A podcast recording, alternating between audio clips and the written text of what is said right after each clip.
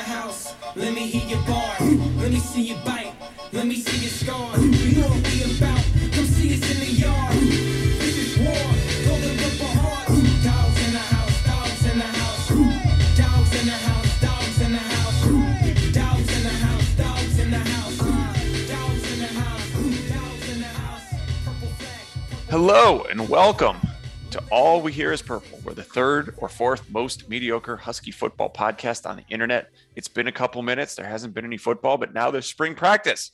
Gaby, what have you been doing for the last, 3 months or whatever since the last time we were on here? Well, okay.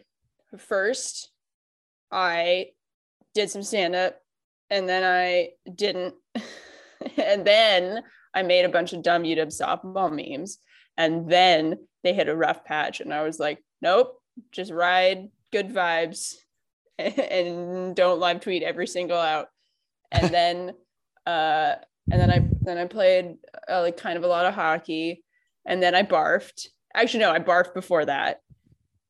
And then I'm and then was it on the ice? No, I'm here. No, I've never barfed on the ice. I have gotten off the ice. And then, I've gone on the ice and then been like, nope, turned around. Gone. This time it was right before. My stomach is garbage. So if you're ever around me and you're like, I barf, I'm not contagious or anything. It's just like my body's just like, let's expel some acid. So sorry, I didn't expect to be talking about my digestive tract this early in the podcast. I'm sorry for everyone who had to have that go through their ears, but it's I tried to do now. My best to naturally transition us from one topic to another, but I've got nothing to get us onto the start of the football topics, and namely the quarterback battle, there we go, which has nothing to do with expelling acid. I ran through all of the acid quarterback references in my brain, got nothing, and just moved us along. You could say it's the opposite of ice in your veins. Yeah, I guess. Acid in your esophagus. Okay, that works. Okay, this is gross. I'm sorry, everyone. I think it seemed like for the most part over the last 3 months, maybe it's just like a convergence of beat writers' opinions, but it sounded like Michael Penix was pretty much going to be the first option at quarterback, and Sam Heward and Dylan Morris would have to climb a mountain to get over him to start. Kalen DeBoer at the start of spring practice over the last couple of days has said it's an open race. The three of them are competing on equal footing. Of course, he's going to say that. It would be ridiculous for him to say that the two guys who have more eligibility and could transfer if they're not playing have no shot to play. And it probably would do some damage to their long-term trust in the coaching staff. Nonetheless, do you buy what DeBoer has been telling the media? And I guess Ryan Grubb has said the same thing, that it's an even race. And if you're handicapping it, what do you think is the likelihood that somebody other than Penix starts game one in the fall?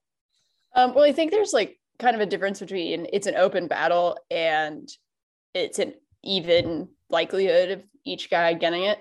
Because I definitely believe him that it is a legitimate open battle. But I think within those, everyone given the same opportunities, I think it's still fair to say that Penix is most likely to, to come away on top of that. I do think it'll be interesting though to see.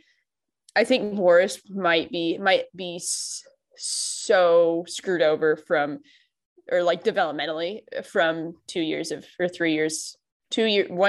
not the year, but the 2 years of Jimmy Lake and John Don, that I think he might be kind of beyond saving, at least in the short term. Like I still think he could have a decent college career, but I think that might have to be elsewhere. I think it will be interesting though to see Sam Heward in an offense that isn't, as the French say, dog shit, just to see his evolution. Like I don't necessarily think he's like super highly likely to get the job, although that's kind of a stupid thing for me to say this early in with like really no insight. But I just think it'll be interesting to see that development over the course of the spring and fall. But yeah, I think assuming Penix is healthy, which is always really hard to say about knees, especially multiple knees, because those and things arms, are scary. Shoulders, yeah, did he have a shoulder? Everything else. Was it 2 knees and a shoulder? I think that's right. Yeah. That's enough joints that I would have given up. But I mean, you know, we all saw him play in Indiana when DeBoer was the offensive coordinator there, and like, that was awesome. So yeah, I think it's fair to give him a slight edge, even if all three of them have, you know, an equal opportunity. Yeah. I think you want to at least see if what you were saying about Morris is true. Is there some real underlying problems with his development that are irredeemable, or is this something we could turn around? Like, are these a few bad habits that he picked up and he can be a totally different player quickly? We saw a pretty solid upside his freshman year, I thought. And you know, it's kind of what you were saying, that he probably needs reps and really good coaching to come back from where he is. And those are two things that are going to be hard to come by in the same place, because the teams with really good coaches can't really afford a reclamation project, and the teams that can give him playing time probably aren't the ones at the top of the heap with the best coaches. It's not to say it's hopeless, but I don't think, you know, we want to throw somebody out there trial by fire and see if they can kind of reclaim past, not even glory, but moderate success. It'd be challenging. And I think like, you know, obviously when you look at the three of them, and this has been hammered over, like, over and over and over again, like, everyone knows this, but that he, you know, obviously has the least exciting, like, physical attributes.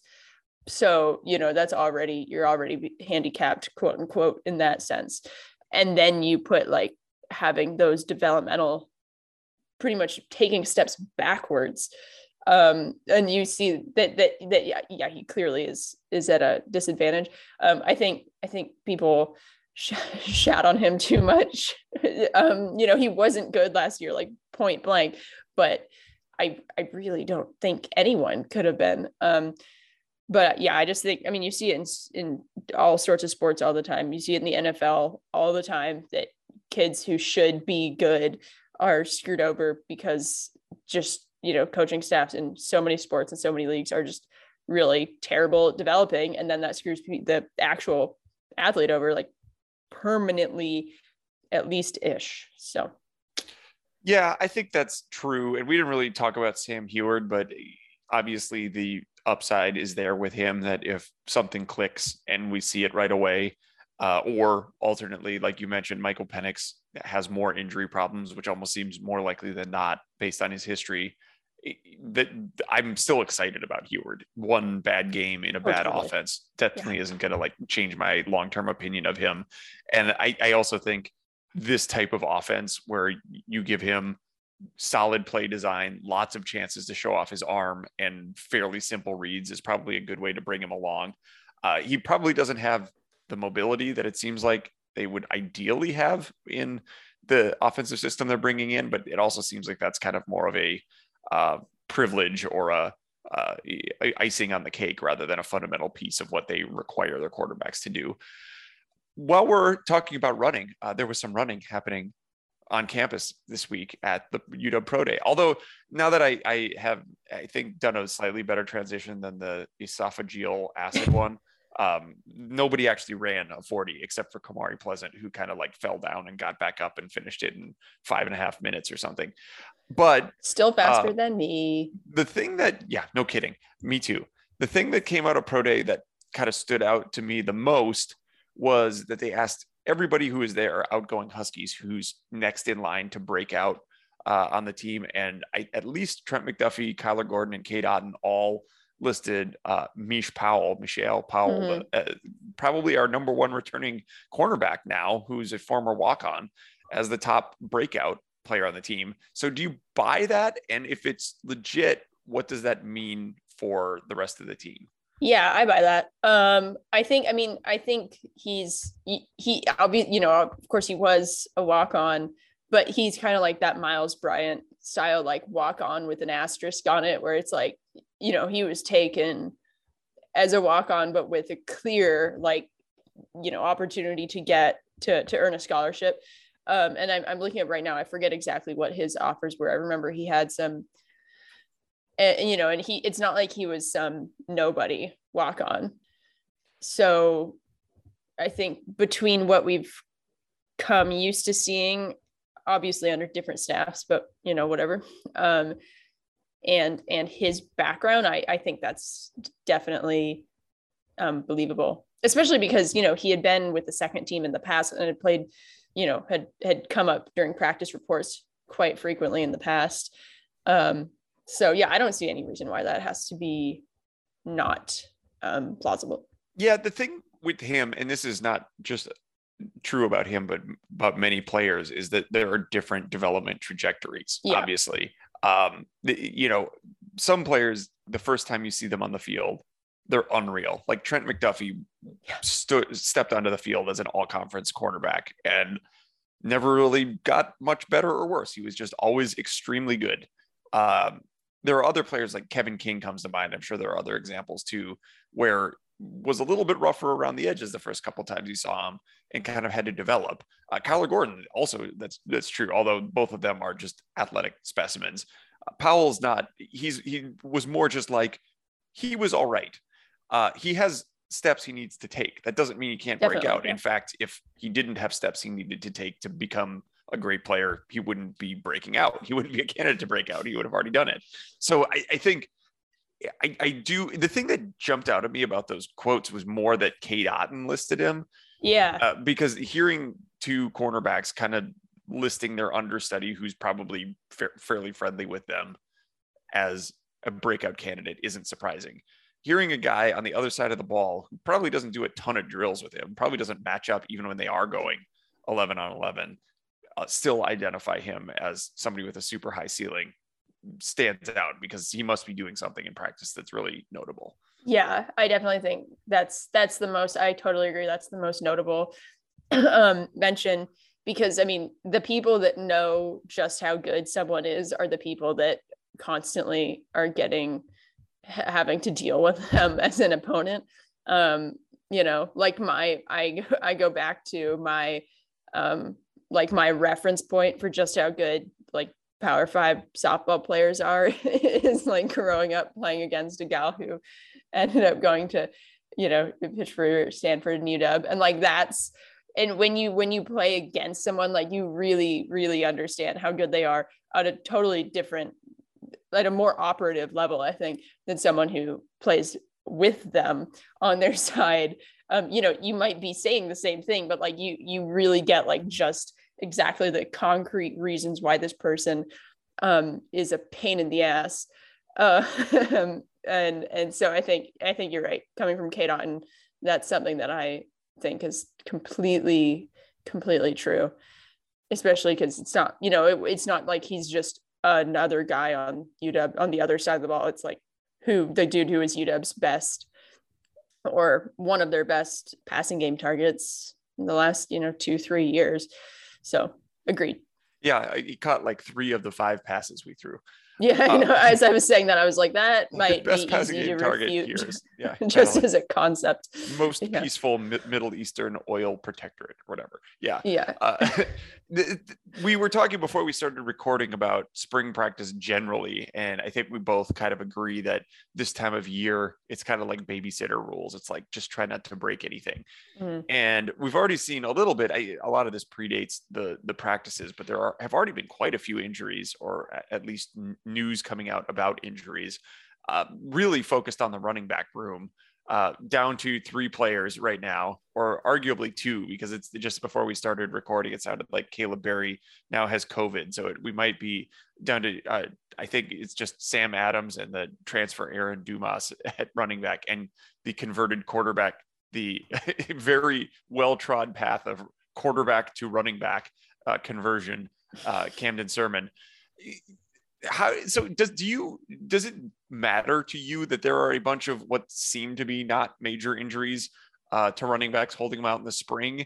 And assuming that the team looks relatively healthy, how do you think this position is going to shake out when we get to the fall?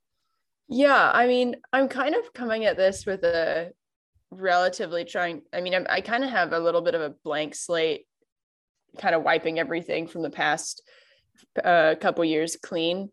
Just because I feel like, I mean, obviously, you know, for the first time in 100 years, we don't have Sean McGrew, just because there's, you know, a lot of, and also the last couple of years, you know, it felt like there was like a lot of stuff where you're thinking, oh, maybe this feels like it's about to happen as far as like the development of a player or like the development of a hierarchy within that room.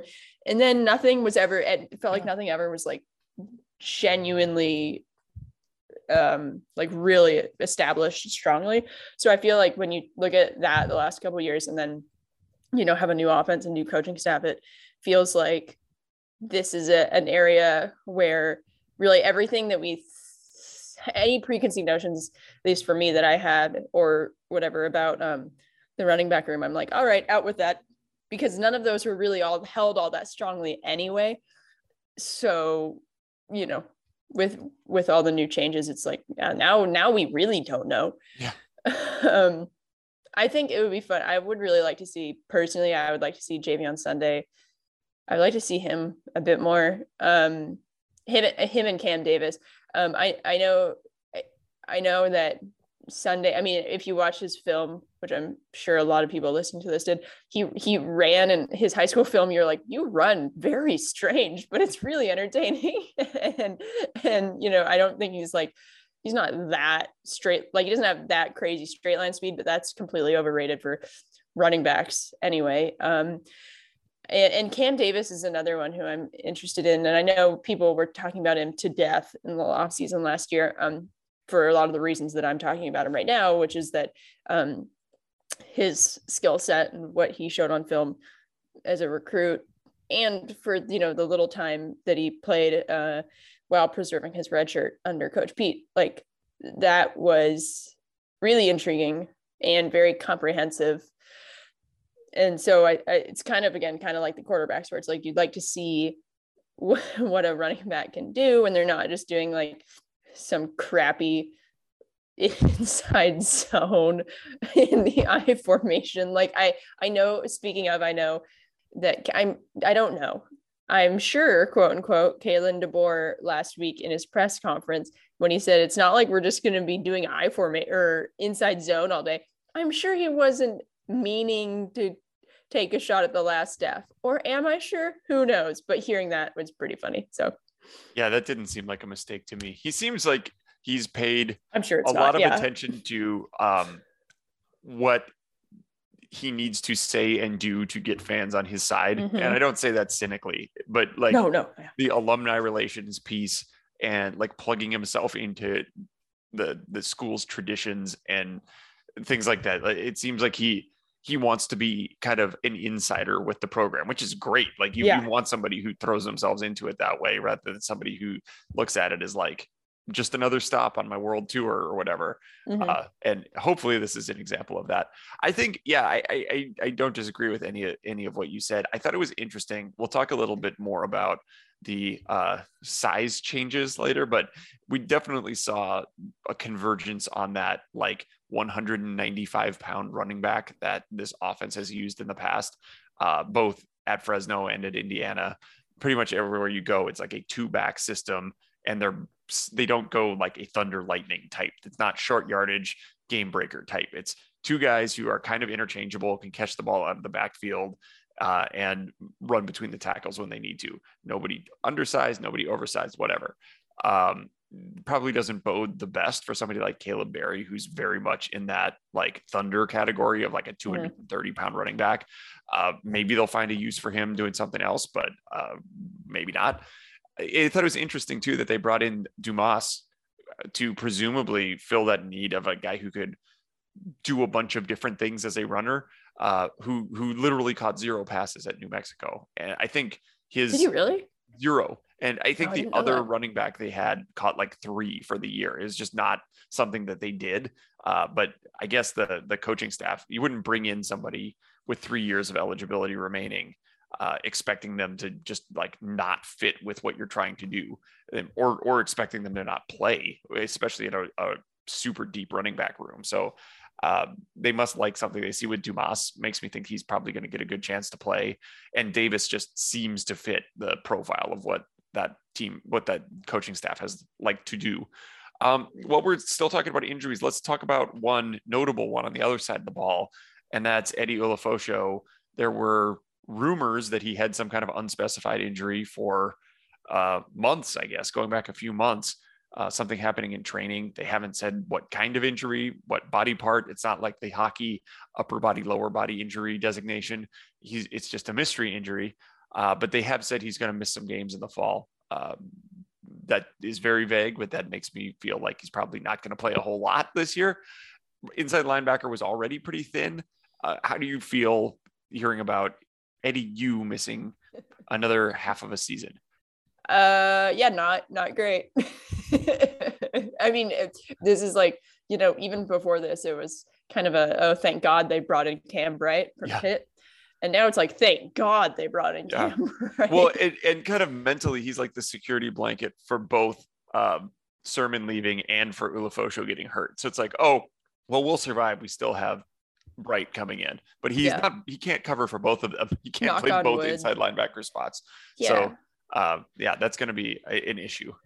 Maybe King, the junior college transfer, is more ready to play in the middle of the field than we hope, but because something along those lines is going to be needed. 203 pounds per Go Huskies. Yeah. I mean, yeah, obviously you're like, okay, now you really need your like Carson Bruner to take that step from being pretty good, although he kind of lagged the second half of the season, to like one of the guys. And then of course, you know, either Daniel Haimuli or Tubotala, because there's no way around it. Like, you are very thin, period.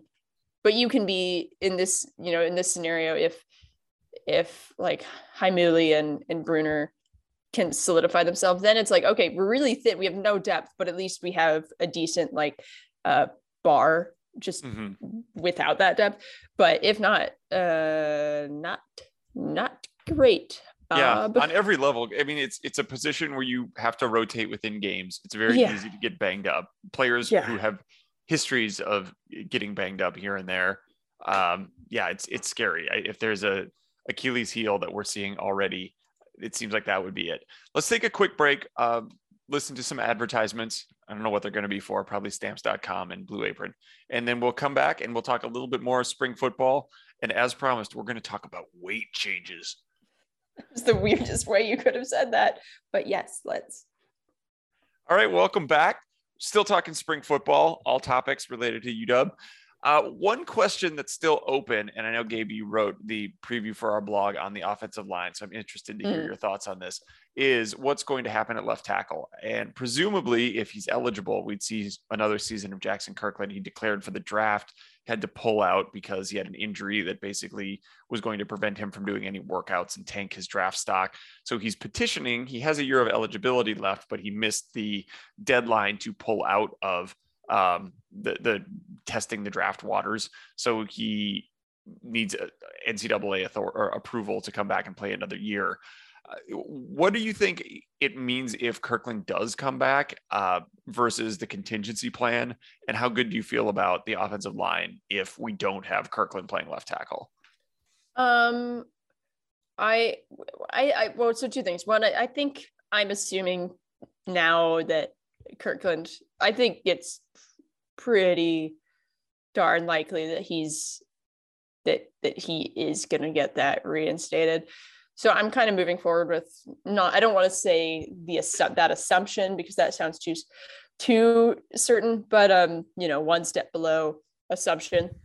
Otherwise, I think I still feel pretty all right about it, just because for as much as the offensive line sucked the last couple years, Scott Huff was good at one thing. If Scott Huff was good at one thing, it was recruiting. So there really is like they're kind of like the opposite of the linebackers, except for in this situation, we're thinking of the linebackers as good but thin, even though they are not necessarily, they're probably not, they're just thin, where you just have, I don't want to call it a log jam, but you just have a crap load of guys that are half proven ish, half not. And especially with the way that the line under Jimmy Lake, the positions that guys were put at was kind of unconventional in some ways. What he did with the guards, especially and putting guys like Kern and Fountain, who granted have the skill set to have been tackles when they were, but also don't necessarily have that kind of prototypical body type.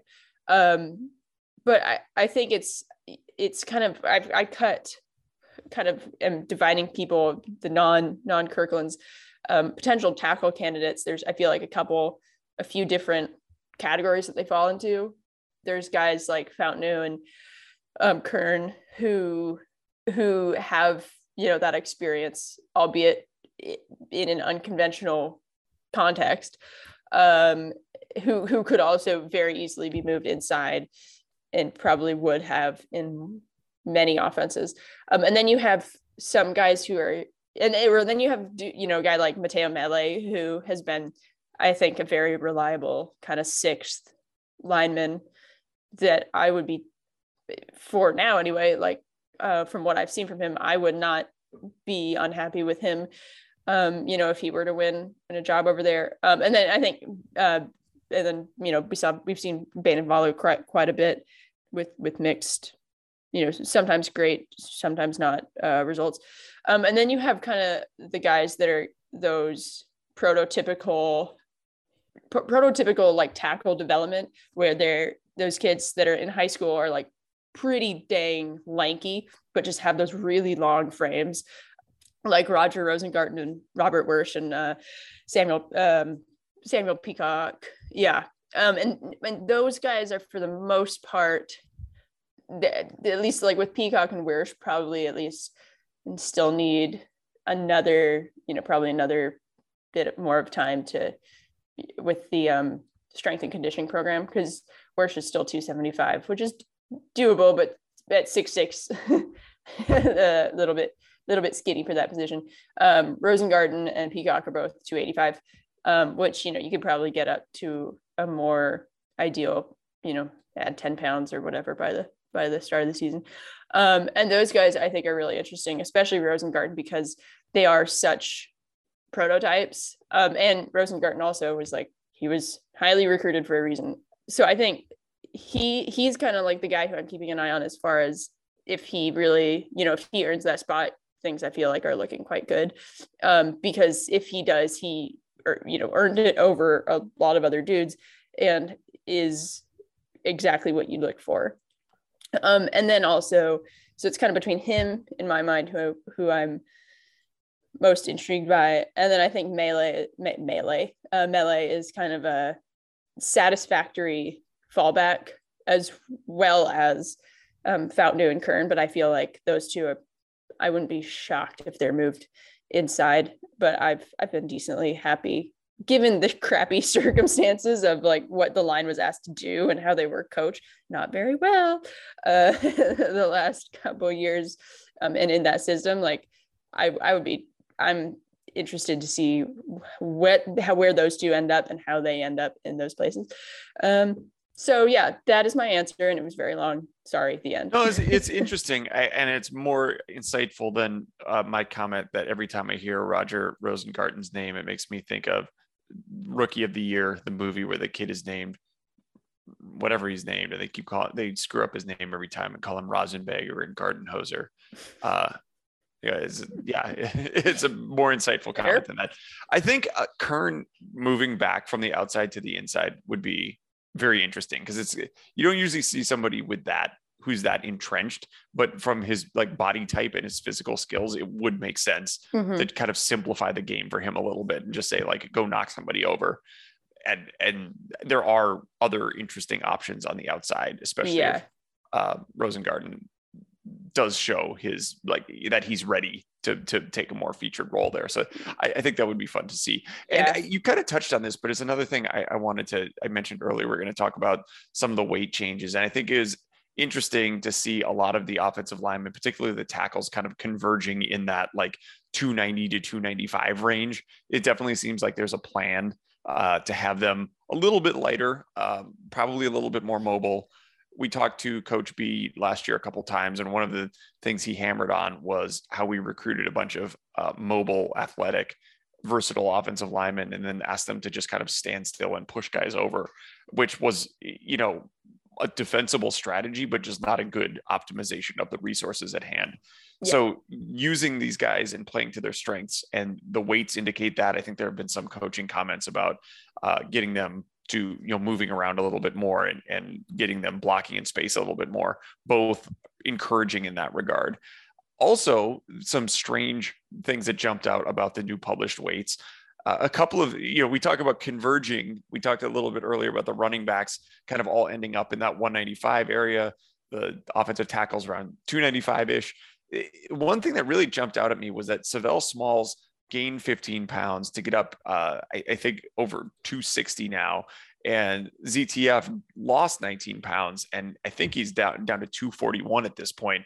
And for two guys who, at least to my eye, profile to be, you know, kind of have the similar broad strokes of what their game would look like as pass rushers who can hold up on the edge due to their athleticism and physical strength. I was surprised to see them going in opposite directions. Did that say anything to you? Is there something like obvious about like, this is going to help ZTF's draft stock or something that I am just missing? No, I don't have any one immediate reaction to it other than, oh, yeah, no, I think it's interesting, but I don't have like one conclusion that I'm taking away from it until, you know, we actually see things in action. Yeah. I wish I had a more interesting answer for you, but I don't.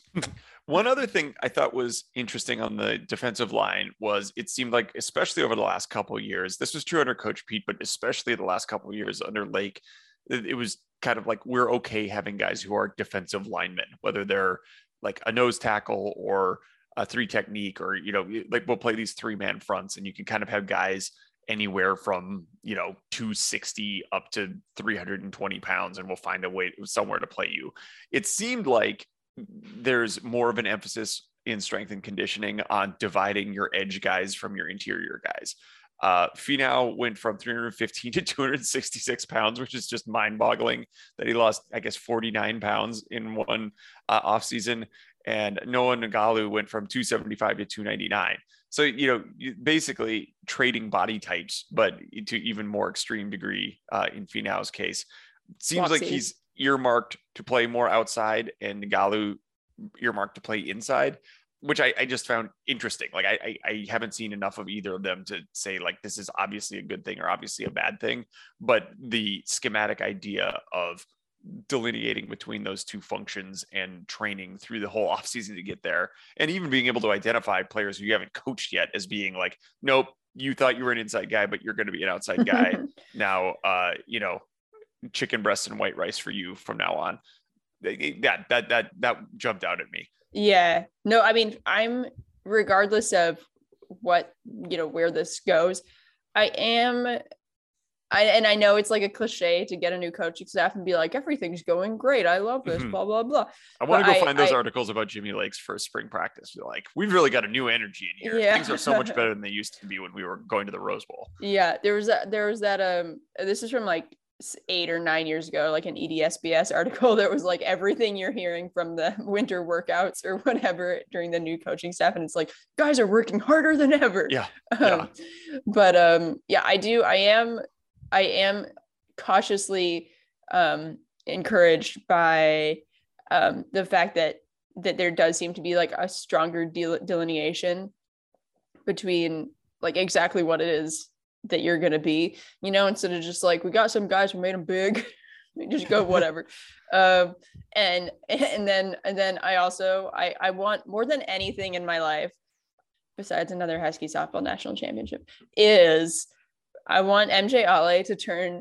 I so badly want him to be awesome at the defensive line because the last time we had someone his size or almost his size, excuse me, was Vita Vea. Yeah. So that was fun. Ergo, he will be fun too. And also he's just like, he's such a large human being. And he was like a boxing champion in Australia when he was like 14 or 15 or whatever. And when I know it's like when guys get changed to a different position, it sort of ends up turning into, you know, you don't typically that doesn't happen because things are going great. At the old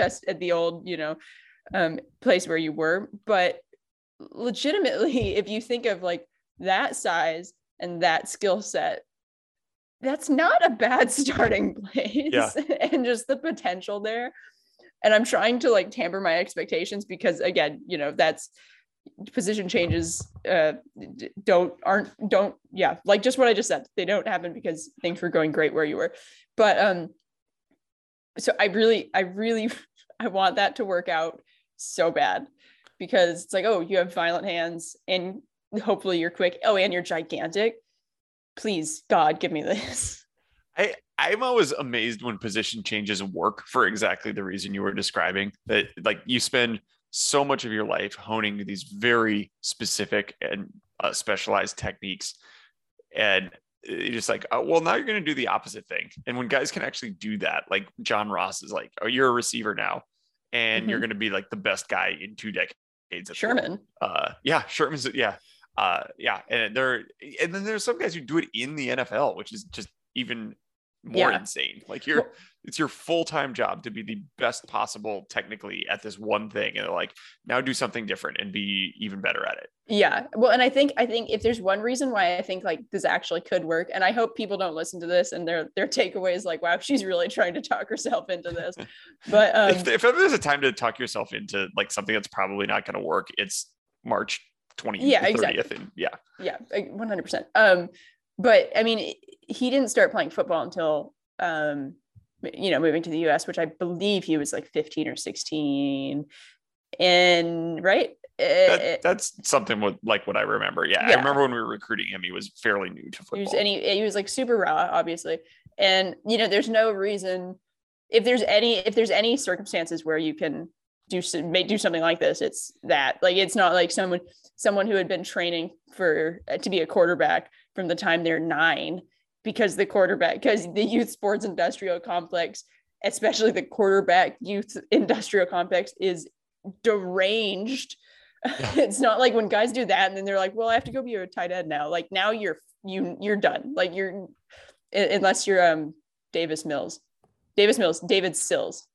I get Davis Mills. Davis Mills was Stanford's quarterback. David Sills was the guy who committed to USC under Sark when he was like 12, and then ended up a All-American receiver. That's right. At West Virginia. Yeah.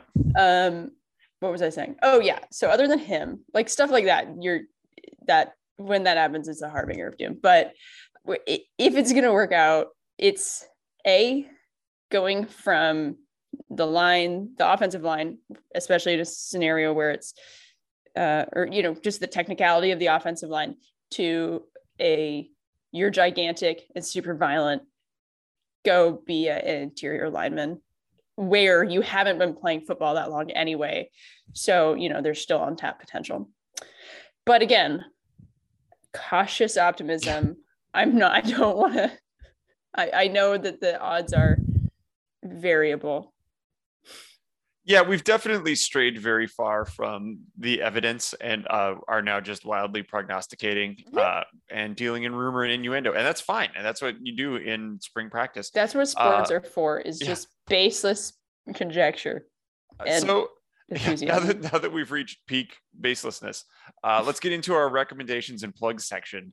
Any entertaining non-football things or upcoming shows to plug now that there are, you know, live events in the world? Oh, sharts. I should have thought about this beforehand. This is what happens every time. I'm so, so sorry for not ever being prepared.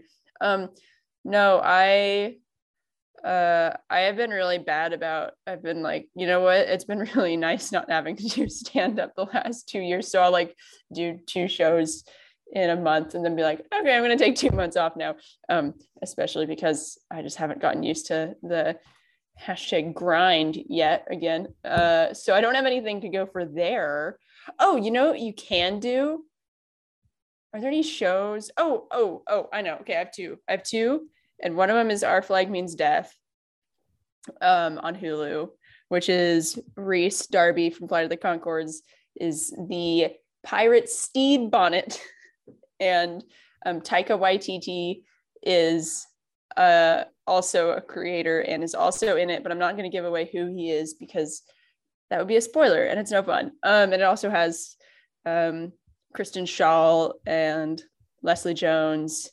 My former semi-boss, Fred Armisen, is in it for a couple scenes. And yeah, it's just delightful and funny, and like kind of in that same wave of comedies, kind of like Ted Lasso, that are coming through that are like funny and charming, but also more than that, and not just, you know, that the old school sitcom that's like funny and no emotional development. And it's also just fun to watch a show about pirates, because pirates, now that I don't have to worry about them like I would have to 300 years ago, are a wonderful setting for that kind of shenanigans.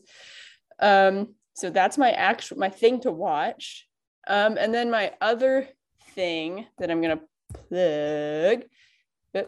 Sorry, I have to go remember where you move on from that. I'm just looking at the IMDb page for it now. Oh, it's lovely. I love Restart. Claudia O'Doherty is one of the funniest people I've ever seen. Kristen Schaal and Nick Kroll both in it. I will at least watch it. Nick Kroll is in it. Nick Kroll is so funny. Who does she play? Claudia O'Doherty. I know her from the show Love on Netflix. She plays the roommate of Gillian Jacobs, the Australian woman, and she's very funny. And also from Comedy Bang Bang, she plays a recurring guest who only comes on the show when her mother tricks her into thinking she's won a contest to appear on a podcast. Yeah. Anyway, yeah, so that's great. The other thing that I'm going to shamelessly plug is Seattle Women's Hockey Club is having a auction where you can buy things that will go into making me, but more importantly, other people not have to pay so much. I really should have sold that better instead of help save me personally money. But if you go to their Twitter, which is, you'll never believe what their Twitter name is. It's Seattle Women's Hockey Club. They have a bunch of posts for this auction, including like a bunch of, they have some Kraken tickets that are actually, don't bid on the Kraken tickets because I want them, so don't do that. There's a 3-day stay that you can bid for a cabin on Lake Cushman on the peninsula. That's my lake. What is it, my cabin? Is it your cabin? I hope nobody rented that out and didn't tell me about it. Yeah, there's other stuff. Oh, you can buy Hanging Out with Allison Lucan, who is freaking awesome. She's joined like Angie Mentink and Jen Mueller on the like kick-ass gals at Root Sports, which I love because I grew up with Angie Mentink and Shannon Dreyer, and then later Jen Mueller, and then a whole other generation of girls will grow up with her, and she's cool. And there's just a bunch of stuff. Some of it's little and cute and fun, like a knitted hat that is actually super cool. I kind of want that. I'm scrolling through it right now. Like, okay, you can bid on the cabin, not on the tickets, not on the hat. Yeah, don't bid on the things that I want. Yeah, most of it is you know, not like super crazy, but there's also cool stuff. I mean, it's like all cool stuff, but some of it, it's like smaller items that you don't have to spend $500 on. In fact, most of it is stuff that you listening to this can't afford. Yeah, it's for a good cause because it's a cool community that's inclusive and fun. And sometimes, yeah, okay, I'm going to shut up. So those are my two things. Maybe in the future, I'll stop being a lazy POS and actually start working on being on shows again, so I can be like, hey, come to my show. The next podcast we do will end with plugs, so if you want to start preparing for that, I will. Just a forewarning, spoiler. I'll throw in two things quickly. We saw Nate Bargatze at Paramount a few weeks ago. It was so funny. That engagement is over, although I think he did 5 shows here in 3 nights. Who was his opener? Do you know? We came in like 30 seconds into the opener set, didn't catch his name, but he was also very good. What did he look like? I want to know. I don't know if he was from Seattle. He was not from Seattle. He's from LA. He was doing LA based jokes, as I recall. I don't know. Maybe somebody will listen to this and remember who opened for him and can put it in the comments.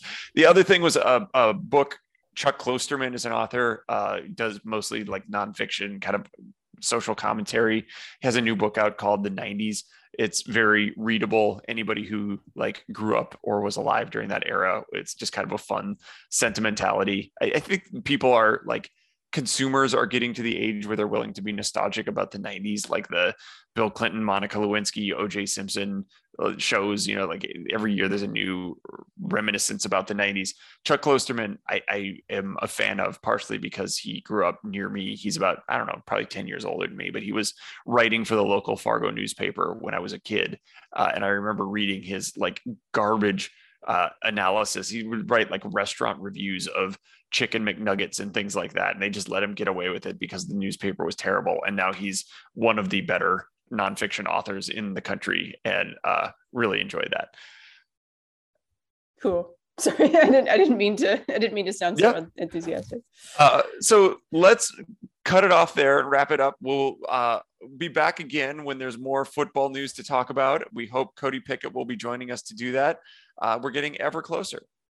We are. Also, wait, I do actually have one plug, and that is for, because I figured I should include a stand-up thing, and I realize it's too late now, and I'm sure everyone's turned it off by the time we've gotten to this, but Ronnie Chang's Speakeasy special is coming to Netflix, and I only mentioned that I haven't seen him live, but his opener during this tour was Julie Kim from Vancouver, who I was hosting or opening, I forget, for her shows in Seattle at Club Comedy right before COVID started, and she and I spent the whole weekend coming up with my Instagram handle because I wasn't on Instagram at the time, and she was like, you need to for just stand up, and I'm like, I know, you're right. And then COVID hit, so it didn't matter. And she's super funny and she vouches for it, and so I'm like, well, if Julie says it's good, then it is. So so find Ronnie's Netflix special, which comes out on April 5th, and then go follow her, Julie Kim Comedy, on Twitter or Instagram, because she's awesome. So the end, and I'm sure zero people are listening to this by the time that I've said that, and next time I will be more prepared. Yeah, it's not so important. Sorry. But thanks for listening, and in the meantime, let's hope we don't get any more injuries, and go Dogs. Go Dogs. I'll be better next time. I swear.